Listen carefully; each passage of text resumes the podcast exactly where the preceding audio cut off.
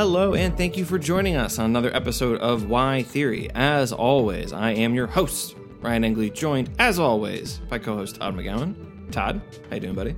Good, Ryan. How are you doing today? I am. I am all right. NFL draft. I mean, we. I mean, I, this should be a draft show. Is, is, is, what is what this actually should be, but but uh, but we will we'll hold off on on the the vanity of doing that uh, for for at least another year. Uh, yeah. Today, uh, I'm very excited to be talking. This is a long long ago was a, a, a request, a, right? Request, yeah, yeah, and um, gone through. We've gone through different iterations of how to talk about psychoanalysis and narrative, which is the title of this that you've no doubt seen already.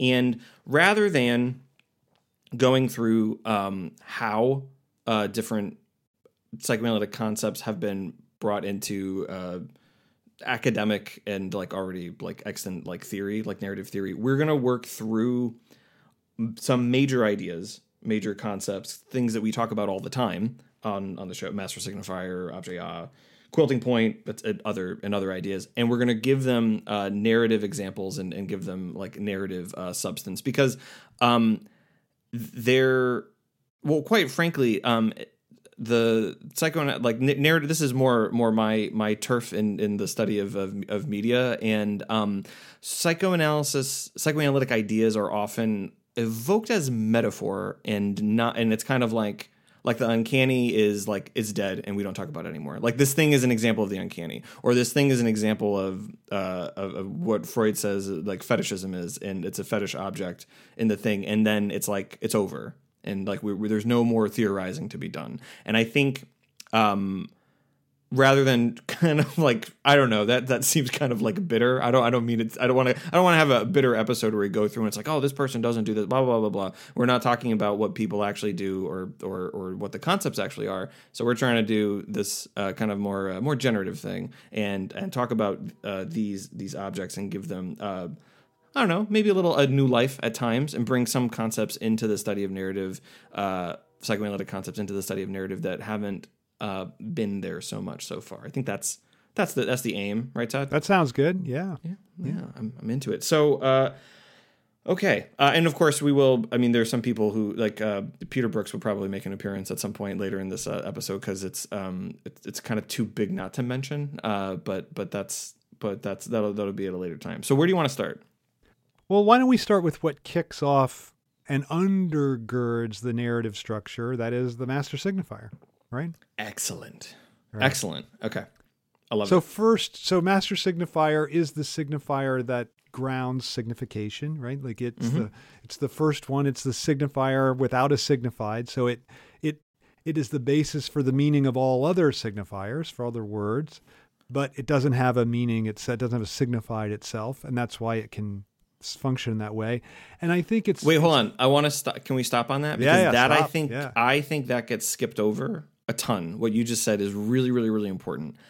There's a lot of times people. I will, I will see this, and and I, I think um, we're going to talk about quilting point later. But sometimes master signifier gets talked about as though it is quilting point, and it does have a quilting function, like it does, like, but it's more like uh, but but I think as we're, we're going to say, like I think Quilting Point has a uh, is is a lot more concrete, and the point of the master signifier is that it is not. It is it like right, it, yeah, it's like an invisible. I don't know, like like a like a, a an insubstantial umbrella, but it, it but nonetheless has all these like terms, ideas, concepts under it. Right, and so it's interesting. So I think you're right that it gets so Ernesto Laclau uses the term empty signifier, by which, mm. but he as a way to talk about master signifier. But then he does exactly what you said. He confuses mm. it with the point de capiton or quilting point, mm-hmm. which is interesting because that that point is it's actually taken over from the activity of quilting, right? It's the yeah. it's the it's the button that holds all the quilt, all the mesh of the quilt in its proper place. So mm-hmm. I think it's interesting that, and and the term for that in French is point de capiton. So it's it's a translation of the the the function in the activity of quilting, which I think is mm-hmm. just fascinating. But so the whole, but the point is, I think your point your point is really important that it's the the master signifier is I think the one way I like to think of it is it's the start of signification. Mm, mm-hmm. It's the point of this, but it's but the quilting point is the is or the different quilting points are the different ending points Yes. of yeah. signification. So mm-hmm. when you're if the if you think of the start of signification, it's not going to already have any signified attached to it, right? It's just the mm-hmm. first thing, and we only know its significance when we get to the end point. So, for mm-hmm. instance, like I start a sentence off, I start saying, "Ryan, did you?" and then we don't know what's going to happen. It's going to be a question, but it could be a, any kind of question. It's open. So the significance of it the the you can think of the master signifier in that way. I think that there's no signified attached to it, and it's open, and mm-hmm. then it's only with the quilting point that the signification becomes clear. My favorite example of this, I I, I think we've d- talked about it before on the on the podcast, is the is the way in which Germany functioned for the Nazis. Like mm-hmm. Germany was their master signifier, but mm-hmm. they didn't know what it meant to be a German because it, what it could mean anything until they got to the figure of the Jew as the quilting point, right? Like that, when you see the Jew, you know what you are as a German. You're not that Jew. Yeah, yeah. I mean, and obviously, and it it, is uh, hard not to note the uh, the similarity to what uh, has happened uh, in the U.S. I mean, and I mean other countries r- recently with the right wing term, but like for for uh, well, you know, Trump had this thing. It's kind of interesting with uh, with uh, with Trump because he often did this thing where what was good for him was good for the country. Right, Right. like like that, like and and that's um. So, what do you think about that? Like, is that is, that do you think that's quilting point or is that uh is that master signifier? Yeah, I think he's isn't Trump an interesting like I think Trump actually yeah, I don't know. I don't know how to answer that because I think in general I think Trump is a figure of superego, right? Like he he, he in general in general he's commanding us to or commanding his followers more specifically, but but even the people that hate him Yeah, yeah. to enjoy themselves, right? Like that mm-hmm. seems to be his constant imperative. So I don't know where I would place him in terms of I mean, I think he is more of a master signifier in the sense that he's the, like that his stupidity is central to his appeal. I, I mean Yeah. this in a very Oh, yeah. strictly theoretical sense. Like his like the fact that he says things that are just absolutely contradictory. So like his his very speech is just stupid.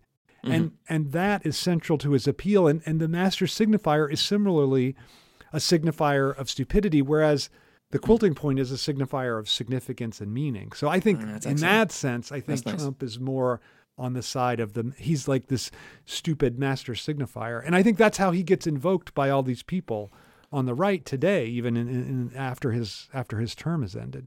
Yeah, no, that's very very nice. That's so. Narratively speaking, what are we going to work with? We were talking about Hamlet earlier. Yeah, Um, Hamlet's like, a good example, I think, actually.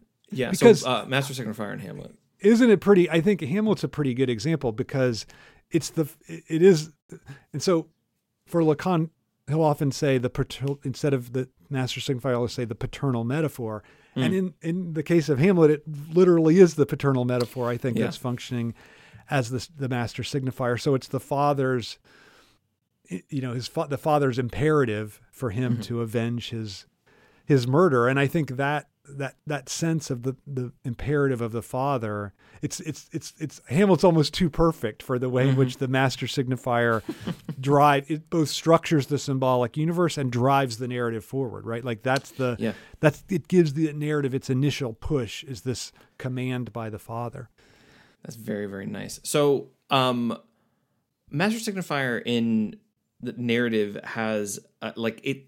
If it sounds like it has um, a primary function, just because the word master is in it, I think that is correct. I mean, li- like this this like initial this initial push.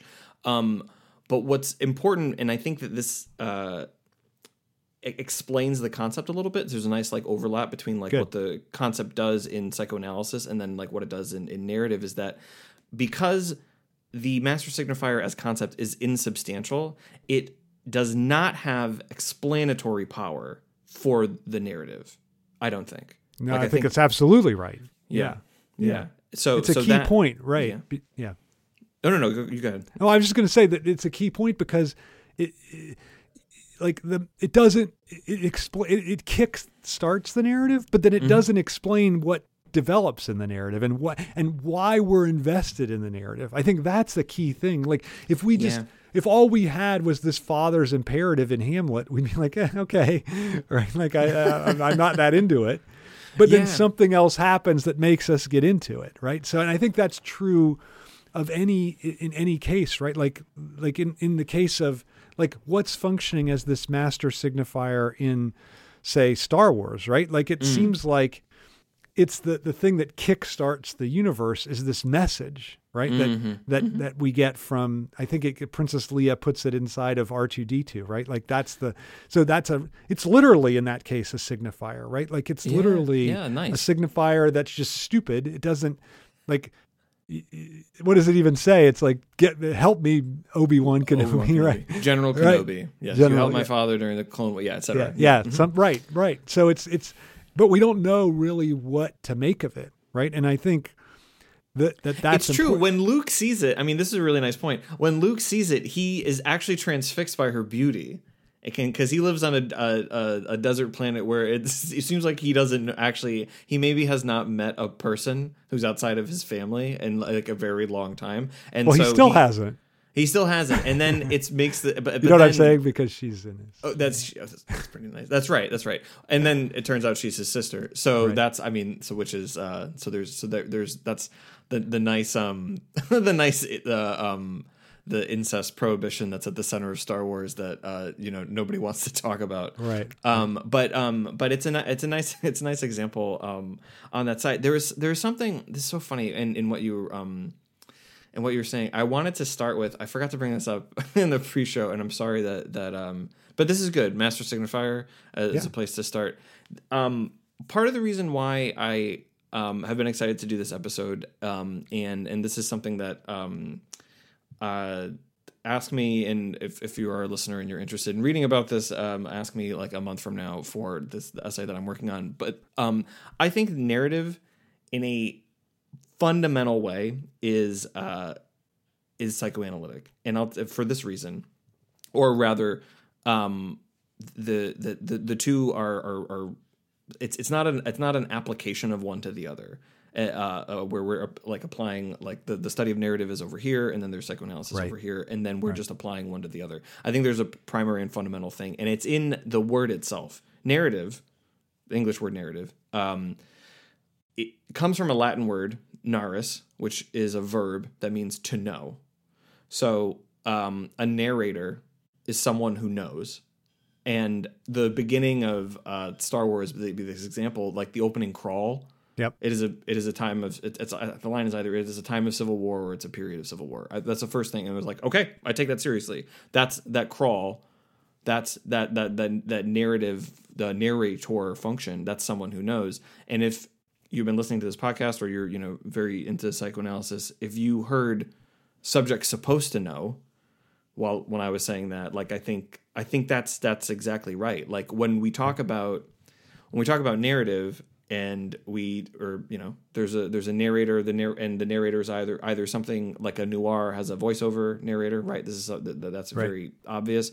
Or in a novel you have a first person narrator like whatever. But there is there is a, a position in any narrative that i think when we approach it that we imagine knows Right. and that that I don't want to say gesture because that's not a gesture, but that um, it's an initial step into into narrative that we give over, and you have to do it. You and, and it's this it's the same thing in in analysis. We've talked about this before, and this is something that Lacan tried to work out. Um, the the, the like kind of the the problem of is that like y- when you go to analysis, you have to imagine the analyst has something to say to you about you. Right. When when you take when you when you take when you take one of our classes, you have to imagine we have something to say, and then later you realize we don't. And it's but you have to imagine at the beginning that we have some that we have something to say, or or the whole thing doesn't work. Um, it's like you know going another example I like to use like going going to a stand up comedy show like local or someone and you boo immediately like you, like like it's just you you have to have That's like how people maybe- respond to my classes. They just Yeah, boo immediately. there you go. Well, you got to give give him a second to, to, to explain himself, and then you boo. No, but that's that's the that's the whole thing. Is that like if, if you um you cannot have uh, I guess adopt this like a position of total suspicion right. uh, from and and right. uh, at the beginning, or the just it doesn't work. The relationship right. it, doesn't it, work. It's interesting because Ryan, I think you're right, and I, it's such a great point. and I think so.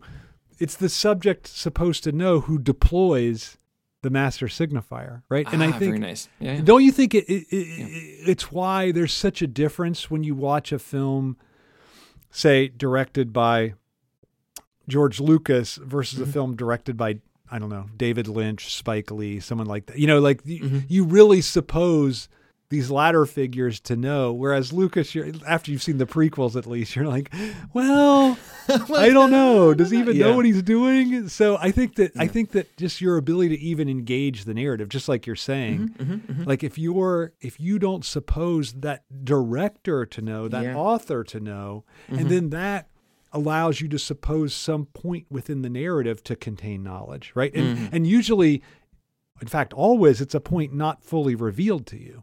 Yeah. Right? Like if it was fully revealed to I mean, this is a this is a point that classical narratologists make that knowledge has to be withheld in mm-hmm. the narrative. So if that mm-hmm. subject's supposed to know revealed all the knowledge to you right from the beginning, there'd be no narrative. Right? Well, like and, that, and, it's and the important point is that it'd be meaningless.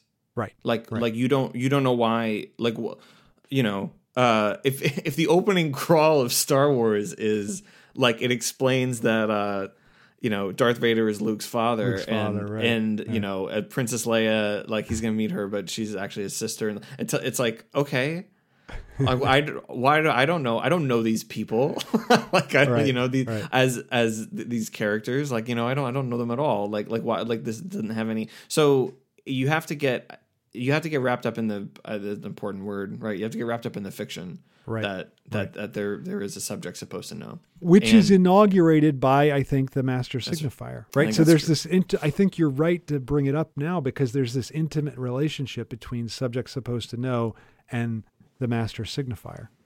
Yeah, I think that's right. I think, and I think this is one of the um, uh, there's just what like a, other one of the um like wider political um, and like social and, and political things that I think affects the popular and academic um, study and reception of narrative is this idea of like um, getting to a place without bias, right. like something like like like to, to not be on unbiased. And then this gets, um, I I think there's a bit of a slippage of like, well, how do you how do I be objective about something?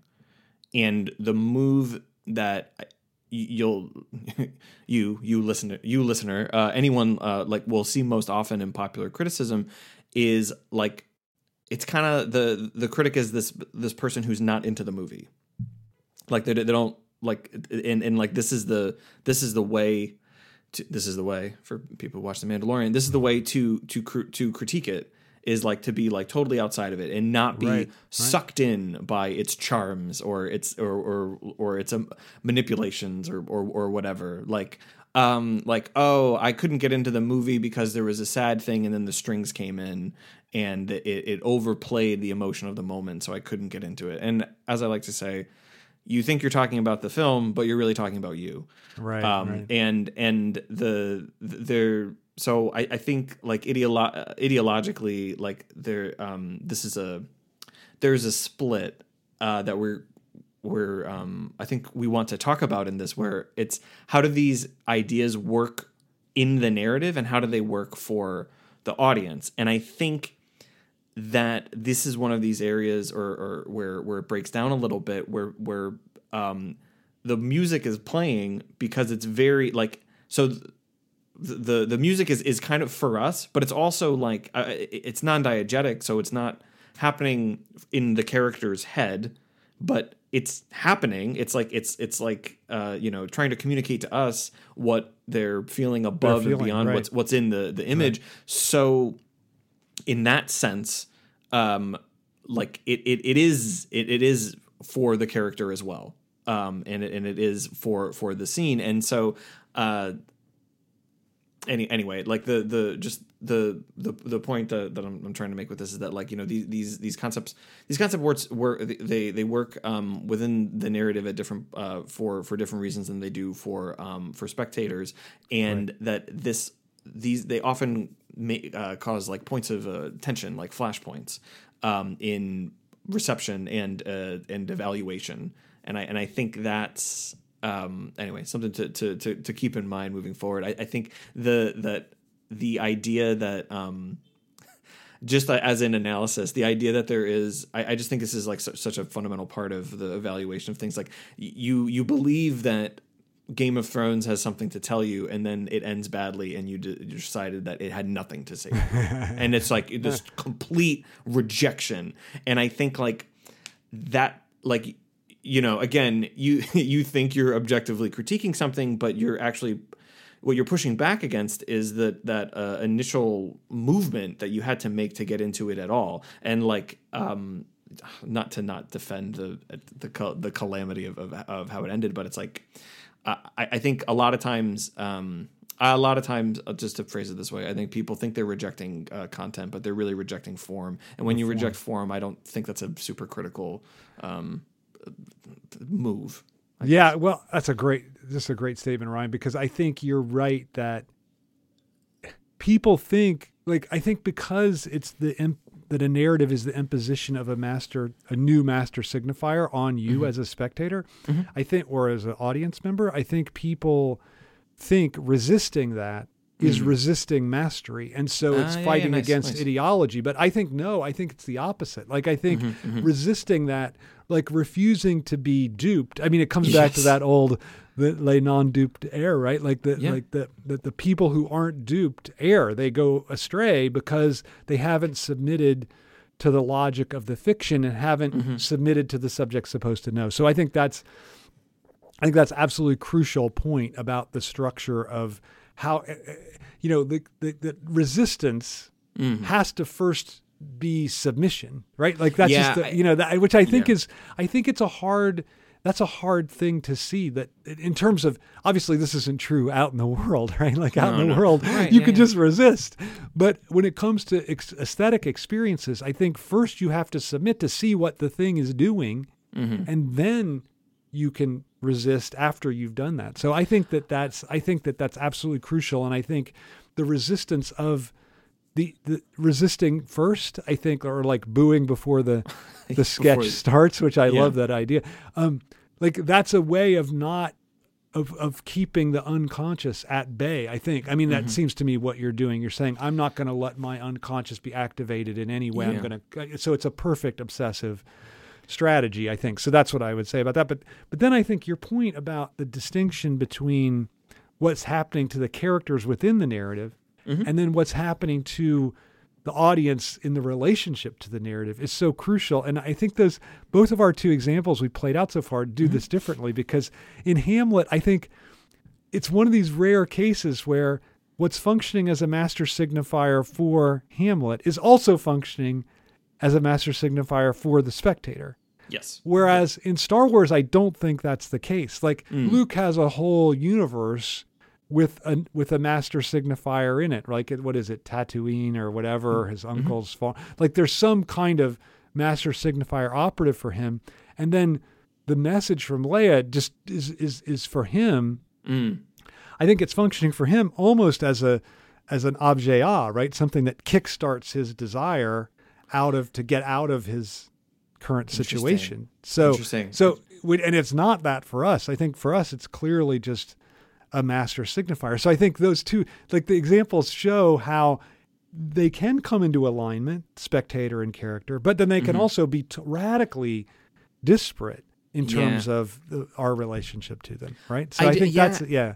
No, it's great, and I think that this is. I, I think you see this the most in in uh, in in evaluation of you know in, in in popular criticism or even academic criticism of, of of certain texts where the like the response is like I don't know why this character is so into either this other character or this idea, and it's like it's it's a then you can see that split right very very clearly where what functions as uh like where what functions as objet for a character in a narrative um doesn't uh, translate to the the audience, or the audience is interested in something else that right. is not the uh, announced point of what the text is doing. Because who cares, right? Like, who, Yeah, it's like yeah. you know how many articles have been written on is Hamlet a hysteric or an obsessive? Like, who cares? Hamlet's not a real person. like, who cares, right? Like, it just doesn't. Like Freud's analysis of Hamlet's delay, famous, you know, just a footnote in Interpretation of Dreams, that then gets made into a whole book by Ernest Jones. But the the which is a really good book called Hamlet and Oedipus. But um, but the, you know his point is not about Hamlet; it's about our relationship mm-hmm. to why we find that his struggle engaging, right? So I think mm, it mm-hmm. it's interesting that I think you're right. People get so bogged down in the in the psychic structure of the char- and what the character is going through within the narrative. They don't mm. see the whole point is how we're relating as audience to the narrative. Yeah, yeah, absolutely. And just to put a bow on the previous point, uh, you you have to say yes to a text, uh, even if it, later you're going to say no. If you say no from the beginning, you say no from the beginning. That's it's th- there's there's no there's not there's nothing nothing there. I don't I don't think that's that's the, e- the easy, easiest uh, easiest gesture that that the, the critical gesture you could position you could take up. I think, um, but I want to. But this we've we've moved to to something that's really really important in in narrative, and I want to make sure this distinction is very very clear. Is in psychoanalysis and in narrative, object of desire not the same as objet I think everyone knows. So, but I but these concepts play out in narrative. So, if um if you want to do I know you don't. I know you don't know um, Star Wars as well as you know Hamlet. So pick pick, pick which one you want to do, uh, objet and and and object uh, of desire with. I'd rather do Hamlet first, just because Okay. it's easier for me. Sure, sure, but, sure. But uh, yeah, so so Hamlet's interesting, right? So clearly, the object of desire, we've gotten it for the master signifier has laid it out what it's going to be. It's Mm-hmm. avenge my cruel and most unusual murder, right? So, Mm-hmm, um, I don't think I quoted that correctly, but anyway, um, uh, It's, it's all right. He's he's dead. He's not going to come back. He's not gonna get Maybe me. he will. Okay. I mean, you know, then you'll be living Hamlet. And anyway, yeah. yeah so anyway so so that's the clearly and for the spectator too like hamlet avenging the death of hamlet senior is the and and killing claudius is the object of desire like that's clearly what the narrative sets up for us as spectators and for hamlet too so this is a way in which they coincide again this kind of overlap between uh, the character and the narrative and the spectator. And then, mm-hmm. but I think what's interesting, and this is where we don't have an overlap, mm-hmm. that for us as spectators, the objet A, and I think this is borne out by the fact that this is the thing people obsess about when they talk about the play.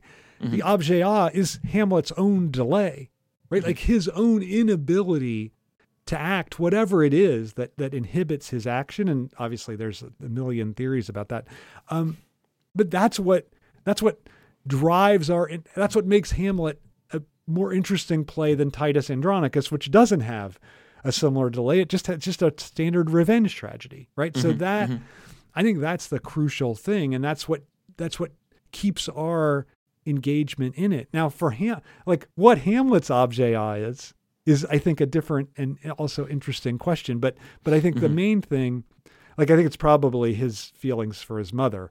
I mean that's mm-hmm. what freud would say for sure. But i think for us the, the delay itself is what makes the whole act of like so objet A is what makes the object of desirable desirable right? Mm-hmm. So it's the barrier the we've used the term from johann gottlieb von fichte of Anstoss. like it's both a, a barrier an obstacle and an impetus toward that object so yeah. the delay is an obstacle, but it also is what makes that ultimate vengeance interesting for us. It makes it desirable. Yeah. No, that's super nice. And the um the obsession about the delay um is not just a um a modern or contemporary phenomenon. It was uh, at the time. Um, I'm forgetting who wrote Revenger's tragedy. Like it was just called Revenger's tragedy. Uh, I don't that- know that. No, I, I just know I know um, Thomas Kyd's Spanish tragedy, but no, there is was- one. Yeah, Revenger. Spanish. Yeah, Spanish tragedy was would be before I think. It's before Hamlet, right? Yeah, before Hamlet. Revenger's tragedy. I'm forgetting. It's either it's either like Ford, Webster, or Middleton. I mean, I or and if, if it's some if it's if it's another one, then uh because those are kind of like the three other main guys. Um, Right. There's someone I'm I'm missing, but anyway, um, oh, obviously, uh, I this he didn't write it, but um. Uh, Bacon would have been the other the other big uh, play Elizabethan or uh, Jacobean uh, playwright. But anyway, um, that was that that transfixed like from from the Elizabethan era to now, like that that like that that gets people, and it's um this is where I would like to talk a little bit about Peter Brooks and his uh I think as a 84 85 some mid 80s It's had a writes- long uh, afterlife, though, hasn't it? Like people still talk about this book. people so the book is reading for the plot and fun little uh personal story i um i didn't think i was super i i, I wrote and i'm not going to say where i submitted this essay but i submitted i submitted an essay where i i'm what i'm going to do in a i don't know like 90 seconds uh where i critiqued um what uh I've just forgotten his name now. Brooks Peter says, Brooks, yeah. yeah. Peter Brooks says uh, what what he says about desire in the text, and I thought I was light about it. And my God, the per- the person who the anonymous reviewer was like, I assassinated Peter Brooks, and and uh, Maybe it was him. Is he alive? maybe it was Brooks. I think he's maybe it was. yeah. Uh, yeah, no, he is. Yeah, he did, he before the pandemic, he had a lecture here at Pomona. Um, actually, uh, my my first semester here, but um, on on something new that, that he's doing. But yes, this book has had a long uh shelf life in um in in academia and Because don't you think it's because Ryan? It's really the only attempt to bring psychoanalysis and narrative together. yeah uh, in a yeah i think on I mean, we can argue about if it does it successfully, but I think sure. it's one of the but on its own terms you're no you're right because the most amount i mean like maybe this I, this should have been said at the beginning but the most amount of engagement with uh, psychoanalysis and narrative I, I think it comes in queer theory i mean just like Right, judith roof right. and and and um, your colleague uh, val do I- Valerie I- Rohy. yeah valerie Rohy and and then i was gonna say like i've always pronounced her name roy and then i didn't know if i was ever saying it correctly Roy is Um, right. Yeah.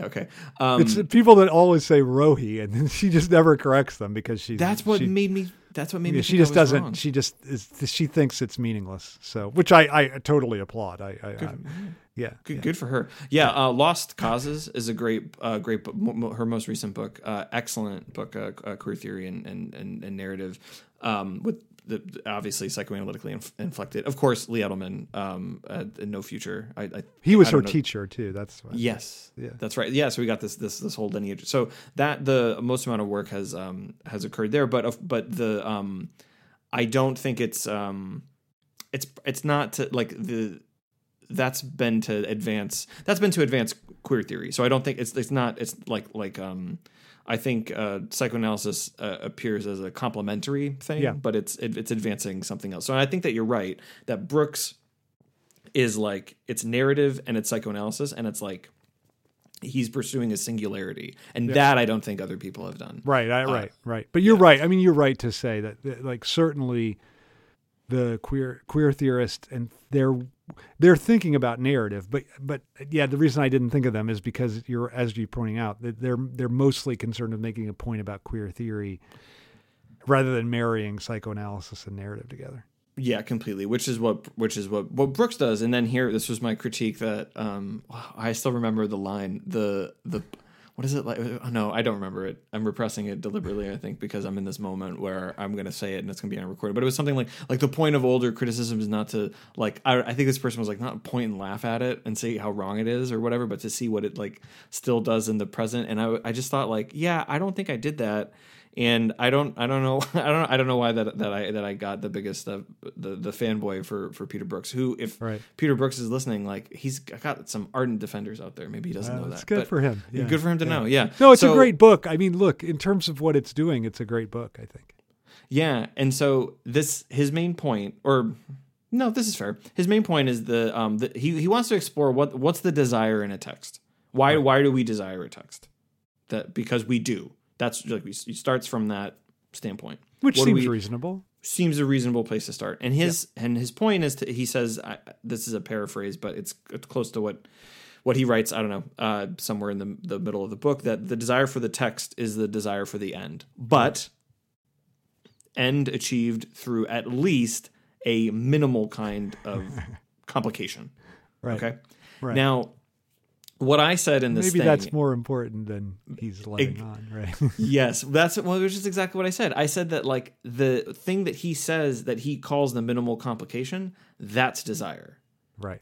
and Right. and but the the the desire for the end is not desire. But he so he and part of the reason is that like he links because he does a lot with like the um Thanatos and Eros, Right. and he ki- kind of re- I I think in that text reads um death drive as drive toward death. Toward death, as in right. toward end. And that he then also then he also makes that desire. And that i just don't think is um i don't think that i don't think that that that flies as a reading anymore. I don't think it really understands Trieb uh, meaningfully um either. So um but right. I mean that that's that's deeply problematic. I think. yeah, but but but you know, I mean, look, you could say that in Beyond the Pleasure Principle in 1920, Freud does say that, yeah right? yeah, yeah, like yeah. he does say that, I guess. But Mm-hmm. but that would totally, like the the that would that would ha- you have to get like, excerpt all what he says about repetition compulsion as Mm-hmm. Yeah. he's leading up to Death Drive right right? So yes, Mm-hmm. I just think that's. I, you're right. It just doesn't. It can't fly. No, no. I mean, it makes it makes sense as Brooks's theory, but it's not. It, but he's it's positioned as what psychoanalysis has to say about Right. narrative, which is not. I, I don't think that that's that's a correct reading because what. But the thing that he identifies as the like the minimal complication toward the end, uh, that's that is the as, as you just said that the Anstoss of a text. The like the the obstacle that's also the impetus, the Right. thing that, that where our desire gets wrapped up in a text and it's great when i mean i think this is why like um you know detective uh fiction is can be so absorbing is because the detective and you are wrapped up in the same thing Right, and right. eh, eh, you know and and and that's uh which is why you know like um this like to bring a narrative concept into this you know Ian Forrester I think everybody whether they the probably I don't think any I don't think people have read Forster on flat and round characters but everyone knows flat and round characters Right, it's, one of, right, right. it's one of those things It's from the book Aspects of the Novel. the exactly Yes, yeah which and you know, but I'm just saying. no, no, no. Yeah, for other people. Yeah. Um. The and it's great. And the the thing that doesn't, I don't think it gets talked about so much, but this is like super important, is that I, I think sometimes flat and round gets um, collapsed to complicated and uninteresting, um, which is not the it's not the case. It's about motivations. And the round character has multiple motivations or, or, or th- things that drive them, so to speak. And a flat character has one and and it doesn't mean like interesting and non-interesting or main character and side character which i also think it sometimes gets collapsed to but he makes this really great point that sherlock holmes is a flat character is just has one motivation Right. and that doesn't and that and it's the almost it's it's the pathology of that one motivation that makes him an interesting Right. ca- uh, character Right. in in and I think that um in BBC Sherlock I think does this really well is that like he is like uh like you know pathologically motivated to uncover like the truth of the and it's like and and that's how and and which is of course how I think uh, Doyle wrote him. Yeah. um, and he it, to the point where you know he be he's drug addicted and a terrible person to be around and no one wants to be his friend. And like you know he just is uh, like awful for the world around him because he is just this insistence on the one thing at the expense of all others is uh, like that's what makes that's what makes uh, the the BBC Sherlock interesting and that's what makes Sherlock Holmes interesting as a character. And then you know you get other portrayals where he's he's actually the figure of the objective outsider who doesn't get involved in that like that we were talking about earlier and that's why he's able to solve things. But no it's the it's because he's so far in it that he's able to see Right. uh, what what other people can't and because he's a you know anyway because he's a flat character. But that's back to the point of um uh of of of objet A is is that um okay so would you say Todd Yep. that um for Holmes in uh like for Holmes uh, the like because you know Joan Copjec makes this point is that like the the Holmes stories they're they're not over when the crime is solved. They're Right. over when he can reconstruct how it happened. Right. Um, so that reconstruction is the is the objet a, and the object of desire is solving the case. Oh, that's interesting. I yeah, yeah, I think that's right. I think that's right. I mean, I was going to say that in in most uh, detective fiction, I think it's actually pretty easy, right? Like the the objet ah, I mean, sorry, the object of desire is the solution, right? Mhm, and mhm, then and and the objet ah is the is the complicate like the the Yeah. difficulty of solving it, right? So Yeah, yeah, so I think I think in, in a certain way, detective fiction makes it easiest, and detective films make it easiest to understand the distinction because it's so clear that what's driving our desire in those works is the is the is the complication the very I, I said to you earlier it's what mucks up the works right like Yeah, it's yeah, what yeah. it's what gets in the way of of of us just going right to the solution so And you I think- never want it to be too easy. That's the right, most important right, thing. Right, right. And in fact, there's there, there. eh, I mean, there's a sense in which every solution is a letdown, right? Like there that Yeah, yeah. you know, but but there's a it's a hard line to draw to to to walk because you can't. I think there's something about the narrative structure that you can't have it just keep going on ad infinitum. Right? Is this you- the genius of the end? Even though uh, it, this is a det- I, it's a heist movie, but it's also, I think, in some ways, a detective film of the unconscious. But is this not the genius of the end of Inception, Todd McGowan? Because, like, he he's been investigating. yeah. He's been investigating what's actual. I don't want to use the word real. What's actual and what's dream the whole film. Right. And if you if it ends one way or the other, you and I are not talking about it right now in 2021. Like no one's t- still talking about it. That's right. Like if That's right. if the if the top falls, you have your answer. No one's talking about it. But it doesn't. We don't know. It teeters, it totters, and we're not sure. Yeah, except uh, that. Do you know that according to what he says himself, that top should tell us nothing? Of course, because it's not his totem. It's not his Right. totem, right? Right, right. So, so there's a way in which, but I, th- I take your point, Yeah. but I think there's a way in which Nolan is is directing us in this other. He's like misdirecting our look, Yeah. right at the end. So, yeah, but Do you know Michael Caine? Do you know Michael Caine is just like he, he he's just so. Someone asked him what he thought about the movie, and he's just got no time for for the idea that it's complicated because he said, "I'm not in the dream, so it's real." Really Yeah, that was his. That's his take. Like, yeah. interesting. Well, I just think it doesn't and matter real. in, in Yeah. the slightest. That's No. my view. But um, yeah, yeah. because like I mean really like what would it matter if you know this this I think they I think Donald Sutherland's character in Animal House plays out this idea like what if we're just inside somebody else's I think they're on acid or something Uh, yeah, right. what if we're just inside some other creature's you know uh, Yeah. fantasy world who cares like how does that change anything right like it doesn't like I think if you extend the notion of a of fantasy too broadly then it ceases to mean anything Mm. but Just anyway, re- back. Yeah, sorry. No, before we go back, because this is the minimal detour of the text, the text being our conversation. Uh, have you ever seen that movie on TV? Because the reason why I'm asking is that they um did they they digitally add pants on him when he reaches for that bowl and he's pant he's pantless. Have you ever seen that? I've never seen that. no. It's so funny. I think it's so funny. It's like um in Splash, they like animate um they animate her hair longer to cover her Oh, butt. right. I know they do that. Yeah, Right, yeah, Daryl right. Hannah. Yeah, it's anyway. I think it's so. It's I I took my I took my son Dashiell to that when he was I don't know eight or nine years old to Mhm. Animal House. They had a it was playing at the theater, Mhm. and he just sat there stoic all the whole time. like I was even telling him when to laugh. Like you know I was laughing very loudly, saying, "Okay, this is the right time." He just had he had no patience for Animal House. He thought it was just not a chuckle, not even when Belushi, you know. when he falls down. falls down, or even when he like, "What am I now?" Is it like none of no nothing? Nothing. Oh. Well, Yeah. maybe it's because he was uh, pre med. I was pre law. Anyway, let's continue on this.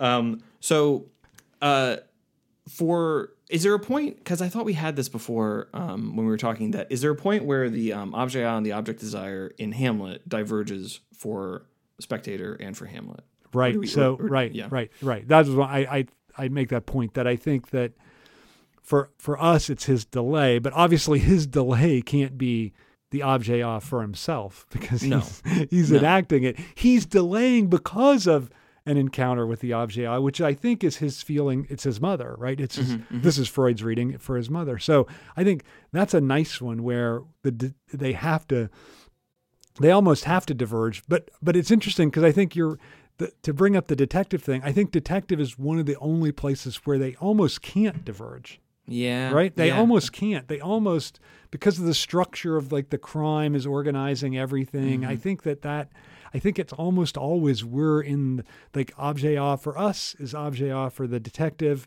and then Mm-hmm. object of desire for us is object of desire for the detective. Yeah. Yeah, I think that's true. Ooh, I, I you know what? I brought up Memento, but I, I no, I brought up Inception, but Memento would have been, I think, a better It's better, exa- right? It's right. a better example because that, that maybe that that's an example where they do diverge, and I think that's why, um, I don't think like what what the film explains at the end is that he made the mystery for himself himself, right? and because he has no he has nothing else to live for other than other than that and that and I don't know that um that last bit I don't think is uh sticks around in the after image of the movie for folks. Um, You don't think so? no, I I'm basing this off a conversation I had with someone, a, a stranger who like had a was telling me about a cl- class that they took where the memento really uh, stuck out to them, and I brought that up about like yeah because you know it's the I think I'm I'm stealing this from you that like the um that film doesn't most films move from you in a position of ignorance especially detective films you're in a position of ignorance and you move to a position of knowledge but that film that does do that, but that's not the important thing. What you actually learn is the character's desire. And I think it's so I think it's so different and that um it it like it seems like the reveal was just that he tricked himself, not why he does it. Do you, do you understand what I'm saying? Yeah, I do. But Yeah. that you're you're kind of missing the whole thing. Yeah, I know. I- yeah, I- that's I- really that's amazing because you're right. Like his like this lie to himself to give himself. some- I mean, I wonder if could you say Memento actually brings together the master signifier and the objet a? Like like it's almost like he announces the Mm. objet a into existence for Mm, the spectator at that point, right? that's pretty nice. Yeah, I, I, like don't that. know. I don't know about that, but I, I think you're right. Like it's also one of the ones that doesn't like you never get. It's one of the only films I think where you never get an answer to the question that you started with. Instead, Mm. Nolan switches the question on you at the end Yeah. because you're That's like, pretty- okay, what, what, who really killed his wife? You just, there's no way to know. Well, Right, she like didn't. She didn't die though. That was the thing. Well, I don't. I think you're right. I think we kind of know that, but we're not totally sure that we. Doesn't that. Teddy say that she didn't die? She left you. I swear, Teddy tell, tells him that. No, he no, he killed I think the I think what we're supposed to think is he is Sammy Jankis who killed her. Like oh, she couldn't take that he yeah, was yeah, yeah, yeah, yeah. I get But- it. I get it. right, Mhm. but she but didn't die in the attack. That's what he's. You're right. didn't You're die in the attack. Thank you. Right, but the- sorry. but Thank my you. point was just that Yeah. That we're we think we're going to know this certain thing Mhm. and that, that or that's where the narrative is driving to but then the narrative totally we don't ever get back to the original event which i think is kind of what you think you're going to get to when you're watching the film Yeah. No. You No. no. So that's the Yeah. point at which I think it's changing it up for us. It's changing up what this obstacle is that we encounter. This is pretty good. I want to stick with this example, to, and I want to move to quilting point because to go back to to Brooks, which is kind of how we got here, um, is um, for Brooks, he what he says is our our desire for the text is a di- desire for the end, and he says that's death drive, which I, I think in this conversation we want to say that that's actually saying the desire is for quilting point. Right. And quilting point, um, uh, quilting point, I think of the of Lacanian terms, terms that, that just are kind of unique to him and don't occur previously in, in Freud. Um, I think that's the one that is the easiest to bring into to, to narrative. Right. and I think people do it, right, with this notion of retroactivity. Yeah, I think that's true. I um, there's a guy who is a he's a, a German uh, scholar of um, uh, serial fiction television. Uh, his name is Frank Kelleter, and he he used it's not psychoanalytic, but he uses uses the word rec, uh, the recursiveness of the serial, oh, okay. and I think it's like it's like it's pretty it's pretty similar, but it doesn't have the the psychoanalytic um, uh, uh, idea attached to it. But it's a bit, but it's a big idea, to, to especially in the in studies of, of seriality. To this this notion of of looking of looking back, a position of retroactivity in looking awry. Um, Zizek um, writes about the story of the end of Casablanca, which right. is it's a great this, example. Yeah. yeah, which is like this myth that, and this this isn't true, but but the, the people tell the story that like you know they didn't have the ending for the film uh, until like before they shot it. That, that that like it was all up in the air. Was Humphrey Bogart gonna you know uh, was he gonna leave uh, um, with uh, go go off uh, at, at, the end of the movie with um oh my god how am I forgetting her name uh, Ingrid Bergman Ingrid Ilsa. Bergman's character Ilsa yeah yeah yeah Ilsa or or was he gonna kill um the uh Louis Louis Claude Rains yeah Claude Rains or was he gonna kill um uh Oh my god, I forgot every every character. Uh, Paul Henreid. Paul Henry Paul character. Was he gonna kill him, right? Or or or whatever. Like that that all these things. And then obviously what happens is he tells Ilsa to go on the the plane. You'll regret it. If not now, then you know soon for the rest of your life, right? You got to yeah. get on the plane, and then he yeah. walks off with Claude Rains. And I think maybe part of the reason why there's the myth is that the um, Louis. This is the beginning of a, a great of a, friendship. Yeah, wonderful friendship. That is a an, an overdub. Like, and I think and that was come up with they did come up with that later. Right. So I think that could be part of the reason why there's this myth. But I mean, really, it was uh, Leslie Epstein, uh, grandfather of Theo Epstein, uh, former general manager of the Cubs and the Boston Red Sox. Um, they he and uh, some other writers like they, they had the, the the ending was written out long before, and but what happens his uh, Zizek's point in um, in Looking Awry is that it the ending feels like like like uh like it like oh organically like it led there. And there's all this stuff where like you don't know what uh what um Humphrey Bogart's character is gonna do. Like he gets this gun. Like it seems like you know he's like he could do one one or two or, or three different things. Like right. it's very very like and that's I mean, it's just good screenwriting, uh, you know, and, and, great like you know editing by uh, Michael Curtiz and, and everything like right. so that you you think all options are possible, right? And then there's the one, and Zizek's point is like, oh, once we get the ending, we think, of course, that's the only way it could have ended. But his point is that like it could have been any of the other endings, and we would have felt exactly the same way. Right. Because the power of the quilting point is that when you get the ending, it retroactively quilts all that came before it. It snaps into relation all these like different like dangling things into like one totality of signification. And that's sort of the that's the magic, the narrative magic of the quilting point. And I think that's what Brooks discovers or like not discovers, but he that's what he attributes to Death Drive, which is not a is not an appropriate reading right, uh, right. because that drive is just that which would upset any uh, chance at a meaningful totality in a narrative. Um, and quilting point arrests that sliding. Right, right. It does. Right, right. I, you know, it's interesting because I, I think that way that you described it and the way that Slavoj describes it, I wonder, it does make it seem like there can't be a bad ending. Right? Well, so the, a bad yeah. yeah. No, okay. I've, this is funny that you said this. so okay, what does good. a bad ending do? I yeah. Cuz Let's um, talk about bad. Have you seen Battlestar Galactica? Of course. Okay. Yeah. So that's a bad ending. It's a bad we, ending. We yeah, agree. It's, yeah. It's, it's not good. Um, this is what this is my take on it. Okay. Is um because I've written this. I, I don't I can't remember if it's I can't remember if it's in one of the four things I've published or not, or something that's that's upcoming. I'm not sure. But the um I think the bad ending just reveals what was already what was already there.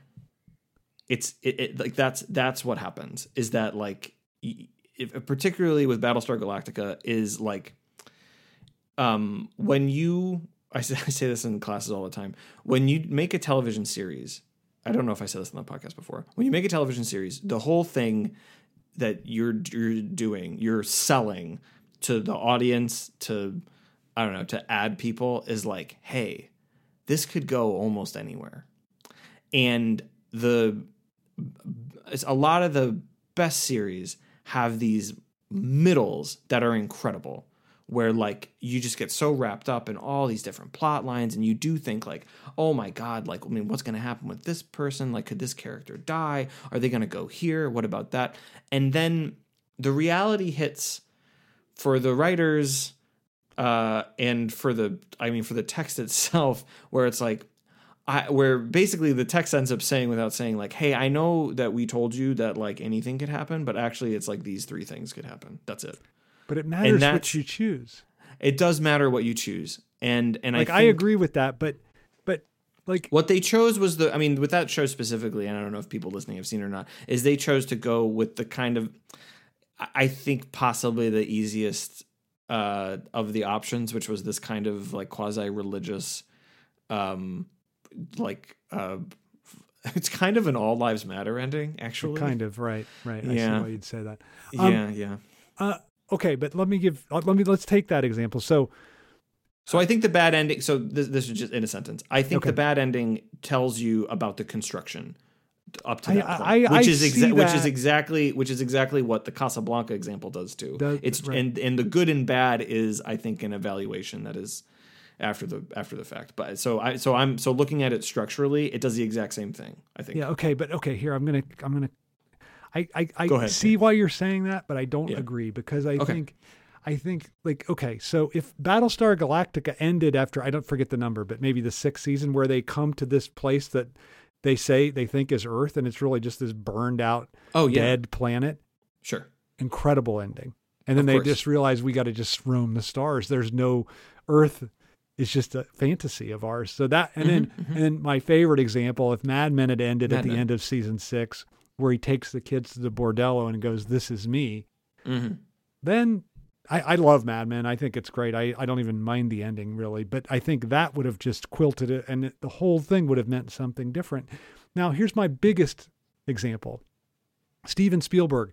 Endings are horrible, right? They're all they're so like you can have these films that like Schindler's List during the film, it's got some great things going on. Like Goeth is like there's some he's a he's an interesting character. There's some but then the ending, it's just it's abysmal, right? Like the I love Stanley Kubrick's line about Schindler's List. He says yeah. Kubrick says you can't make a good film about the Holocaust. His partner says to him, "Well, what about Schindler's List?" And Kubrick's like, "The Holocaust about six million Jews who died. Schindler's List about a thousand who live." And and so, yeah. But it could have been something different, right? Like during, mm-hmm. if it had stopped a little earlier. So my example is Spielberg's first two films Duel and Sugarland Express are amazing, and the ending it ends exactly at the right time, mm-hmm.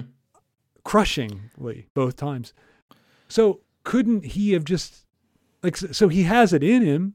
It's not that he has to have this kind of you know I don't know what you would call it like redemptive ending, mm-hmm, right? Mm-hmm. Like like so I think I guess I want to say like maybe that quilt means a lot. Like maybe it, it like really, really determines what's going on mm. politically in the work. Like I, I, I maybe I want quilting point saying. to mean more than you you want it to mean. I don't know. What do you think about that? No, no, no. That's interesting. Well, for most of what you were saying, I didn't think that I didn't think that disagreed with what I was saying. But at the end, I at the quilting point, I get it um, that well that was a great example of the way quilting point functions yes. in a, just in a, in a, in a statement right? Yeah. Yeah yeah.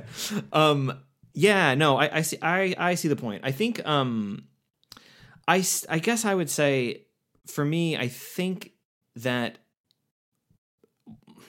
wh- what i want to put as important about the concept for narrative is what it tells you about um, the structure and I just think, in even in what you said, like where you place it, like it del- it, it it still reveals the the structure of uh, uh, and and it tells you what's important. Like you know, so you don't this, think it's different. Mm-hmm. Like if Mad Men had ended at the end of season six at the bordello, mm-hmm.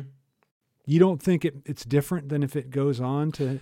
No, no, no. I do, but I just think when it keeps going, it just it tell like I, I think it just it changes the the relation between all the parts. That's, oh, that's I agree with that. I yeah, agree with that's, that. That's what I'm that, that's what I'm saying. but that makes me want to say like God, where you how you quilt the thing means a lot. Yes, agreed. So this is the I don't know if you know there's this um I'm not sure if you've seen this, but there were these guy you've I know you've seen Toy Story 3.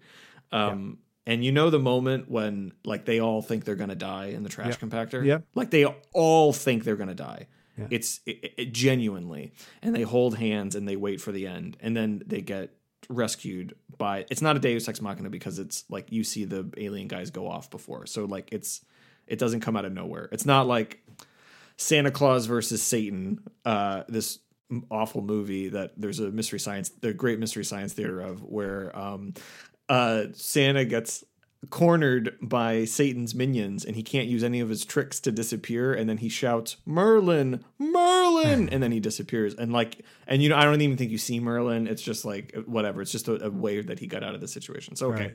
Right. um there were these guys who tricked they they edited a copy of Toy Story 3 to end it right there for their mother.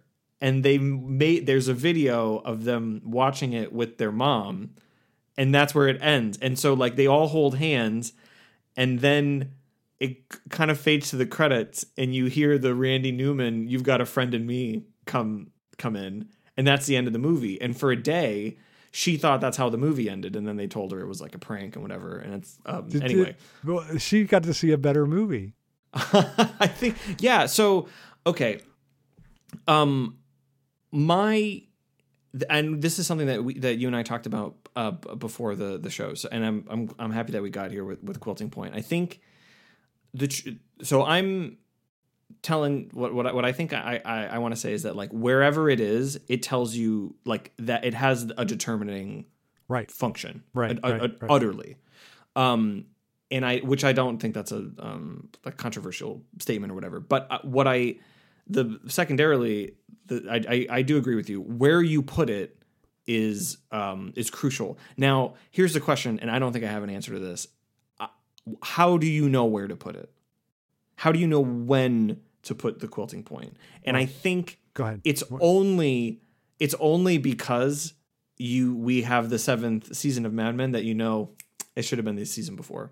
I think it's only because Battlestar Galactica ends the way that it did that you're like, no, that should have been the end of season three. No, disagree. Um, disagree because I, I was I was watching those series live.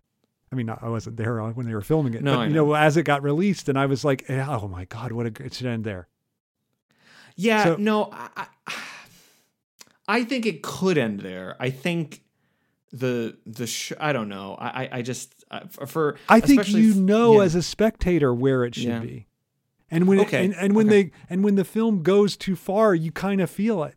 You feel like Okay, so- ah, they're kind of skidding off the runway. so this is the split. So this is that split then.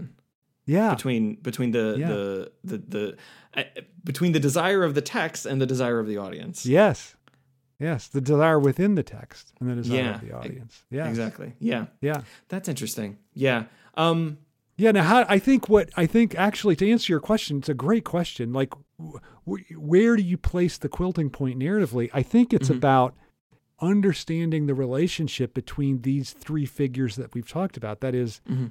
objet A, object of desire, quilting point. Right? Like, Mhm, like mhm. when you have to end it right when a certain relationship to the maybe at the point where the objet A becomes would be revealed, right? yeah. And then, okay. and okay. Then you, like, isn't that what is happening at the end of that season of Mad Men, where yeah. Don takes his children and, and all of a sudden he's showing them like the thing that's driven him Yes. as an ad, whatever, and and has t- made him a horrible father and a horrible spouse and all that. Yes. Um, but he, it's all of a sudden he recognizes that I am that thing, and then we as spectators are like, oh, so everything about this character that I was interested in has been driven by this this thing, and I Todd. think that yeah, Yes. I I think ending as Memento does. I guess I, I would say this: if you are ending on object A, you're doing it right. But if you're ending on object uh, cause desire, desire, then you're doing it wrong. Because that's the exact same thing with Ba- Battlestar Galactica, and it's the exact same thing with Mad Men. Because it Right. literally it ends with the Coke ad, Coca Cola, as the you know the, as, Right, as the guy right. says, right? Can, right. And can I just say, isn't this the absolute genius of Hitchcock? Right. That Mm, what does Hitchcock do? He gives us the object of desire and then Hmm. immediately generates another objet as we're getting so that the object of desire itself turns into the objet and then we're like well wait a minute that wasn't all so satisfying that's Hmm. not what i wanted to have happen. It, it is what i wanted to have happen but that's not how i wanted it to happen. Yeah, so i'm thinking yeah. of the ending the incredible ending. I think it's the best hitchcock film and the best ending is the ending of notorious. So what's Hmm. happening is i'm going to give it away. So if you want to see notorious hit pause or hit delete or whatever you want to do. But so it's a great movie. Um so so uh, Cary Grant, uh, he's he he Cary Grant is uh, a CIA agent uh, who's got Ingrid Bergman to.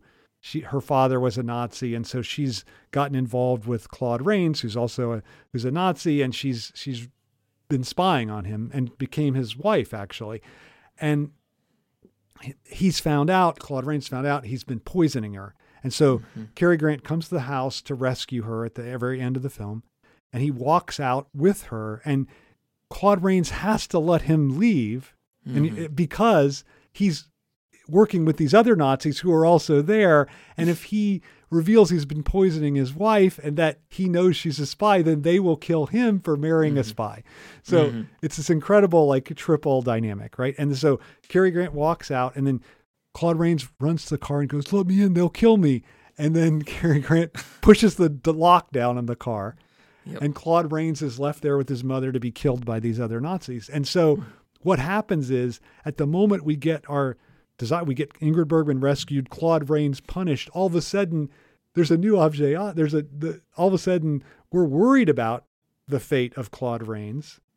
And, and in a way that we, we weren't before. So this and all of a Yeah. sudden the villain shifts from Mm. from Claude Rains and his mother to these other Nazis. So I just think it isn't it's like that to me that's the greatness of Hitchcock that within the Hollywood form of you have to make the object of desire and the quilting point coincide. He Mm. introduces objet a into that exact point. Yeah, I think that's it's a it's a phenomenal point, and he does it, and and that. So in your example, and I think I think uh, what what Zizek does, and as we've been talking about, like we we put quilting point strictly at the as the ending, but uh, that's not a um necessary uh, no, condition. no, no, no. Um, the the, uh, the villain.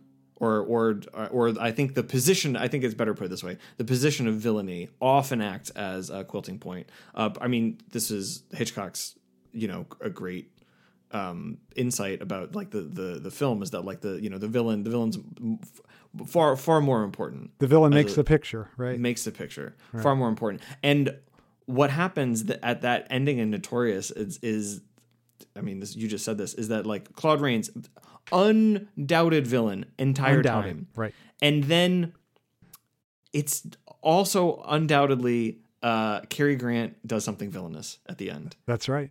And so th- this and you know you, you you have to think about the you have to think about and then it makes the you know yes Cary Grant was the hero. He did he rescued Ingrid Bergman. Like that's that was a, a heroic thing to do everything he was working toward in that. Also the thing he did was villainous. And that um it just moves the this like kind of like what your emotional position Yeah. toward the t- t- toward toward Yeah. the toward the film and toward the narrative as such. Um and yeah it, by by giving you this this new sort of like object ah, like and then the, as the movie ends you're not worried about about the the hero and the the heroine anymore you're worried about who was the villain and the villain's mother Right. and Right. and that like what a what an incredible shift that is so it's not so it's so i would even say to to hitchcock that actually what you what you thought was villainy makes the picture it's it's not not not not like the villain as concrete singular Right, right, right, right. yeah Right. No, I think that's and, I, and I think right. that's yeah i think that's absolutely right and that i think is another way of understanding uh, uh quilting point if you and uh, if you talk about quilting point and villainy if the quilting point of villainy is always cartoonish villainy like it's just clear like clear wrongness uh, then I don't think you're doing it right. If it's you, you have to be, uh, you have to be at least uh, like minimally like understanding a little bit and kind of like like isn't isn't the impulse at the end of Notorious to be a little yeah but about what um Cary Grant did? And it's like you are now justifying villainy. Right is right, you know and, right. and it should do that. That's how that's how you get you know you get your your unconscious gets wrapped up Right, in the right. image and and, Right, and, and I think- in, the narrative yeah. Right which is what's wrong with the superhero movie right? Like the villain yeah generally. You don't in general right? You shouldn't Mm-hmm. say all of them. But but in general the villain like you you can't invest yourself in the villain's position and Mm-hmm. then that that that means your investment in the film is is is is skewed i think like it, it you don't have the proper relationship to the quilting point to the objet ah like i think all that gets skewed when you can't have an investment in the villain hmm for this precisely to function as this as this quilting point that that anchors you within the film. Which is why I think, as I said to you before the show, you should you should watch WandaVision because Wanda Wanda's the villain, and uh, and I think it does a really really nice job of making you very like very sympathetic. She's a hero. Her name's in the title. What she does is villainous in the show, and you can tell that people can't handle it because they try to reject it like Marvel doesn't know what they're doing or, or whatever. And maybe they don't. We'll see what happens next with Right, but- the next time she appears. But like it, it- it's it's um she's she's she's villainous. Like It's a great- the- yeah. Yeah, it's- sorry, it's- I I was Oh, going to it's say it's a great strategy. I mean, how many films really do that, or or television shows? Like no, they don't. Yeah, we mentioned yeah. Memento because it it it turns the hero into the villain too, but it's they're very rare. I think.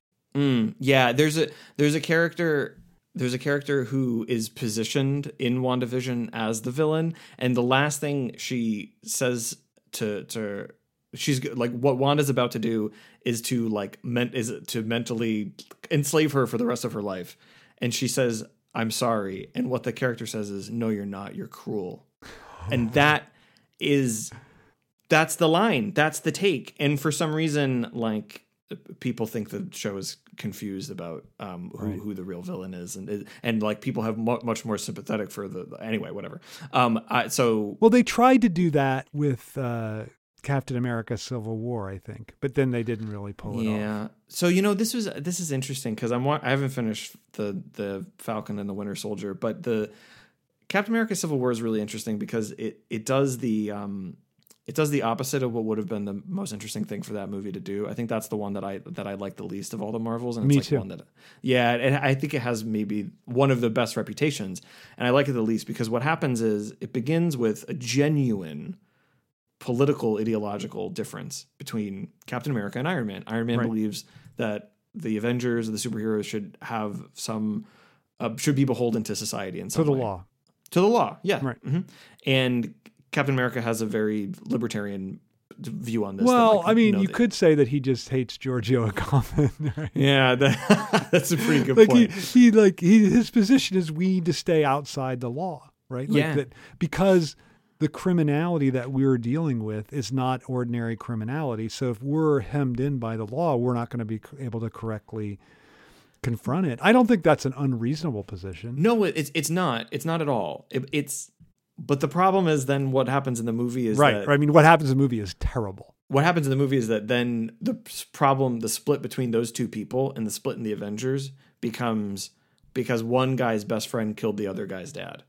And so what ends up happening is we move from the political to the personal, which is Right. an incredibly ideological move. This is like Right. all the time. It's like um, the, that you can't have political difference with someone. It has to be personal.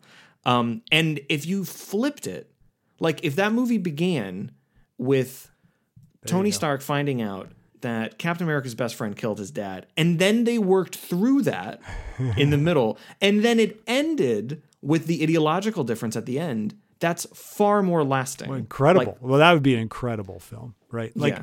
don't Yeah. you think there are certain films that just need to go backwards? yeah. Like I always thought this about that um, Ben Affleck, Matt Damon. What's it called? Uh, the, the, their breakout movie, Oh, the Good, Goodwill Hunting. Good Will Hunting. I always thought like he undergoes some kind of horrible therapy with Robin Williams, and I always thought that film needs to go backwards. Like he needs to start out feeling like okay about himself, and then in the end, he needs to come up be this guy that like beats up guys from Harvard. Yeah. you know, I thought that that's uh, that's the film just needs to just reverse, It's like just play it in reverse. And I You think like Civil War is a similar case, right? Like they, Yeah, yeah. like you need to, and I think like that's the feminist point. You know, this is the feminist Mm. mantra. The personal is the political. It's Mm. the whole. It's the opposite of what Captain Amer- Captain America is saying. The political is just the personal. personal. Yeah, yeah, yeah, yeah. Really, really nicely put. Really, really nicely put. Um, yeah, and I mean, I, I, I yeah. So that's a that's a nice that's an uh, a That's our nice quilting point. That's our. You think so? There were other. There were. Do you want to get into any of these other ones? No, Or- let's or just leave the rest. Yeah. So maybe we'll have a, a follow up episode of this because we haven't talked about Das Ding or No. Other the of big the other, the other of the other. So there's some things left undone, but that's uh, that's why you got to quilt it somewhere, right? So Exactly. I'll, I'll give you the, the lesson, Ryan, because you is? I think you have a good one. Yeah, yeah. I think um, you know it's not perfect. I think the, the but the lesson lesson for today is uh, watch uh, Wandavision because I I think uh, it it's very hard in uh, in a series for and and that's why it has to be a, a, a limited series. I think to be able to pull this off, I think it's hard to do this over multiple years. But your your your sympathies, both emotional and intellectual, uh, just flip in in the course of the of, of the series, and that's hard to maintain. But for now, where it's ended, um, it, it it ends with uh, actually quite literally, and, and people have overlooked this, but it ends quite literally on this split. This this like um this like yes title title of the show title character. So we should think heroic part of the avengers etc um utterly utterly villainous. Um so i mean, I mean anyway maybe i've given I've, I've given away the um the the, the takeaway but i i think um a good a good a good uh, a, a televisual less. Also um it plays around with uh with with a TV form a little bit, and it's the most formally dynamic of the Marvel shows. Wow, Uh, okay. yeah, yeah, yeah. You're So- on the so- verge so- of convincing me here, so Okay. because Well, I'm one of the Hil- people that needs to learn this lesson. So. You should. Yeah. Hasn't Hillary watched it? I swear. No, uh, she, I think she did. Yeah. yeah. I Okay. Well. they- Okay. Well. You know, sit, sit down. Yeah. Sit down. Sit down and watch it. Have, Okay. Have, a, have a nice night. All right, sounds good. All right, over and out, Ryan. Over and out, Todd.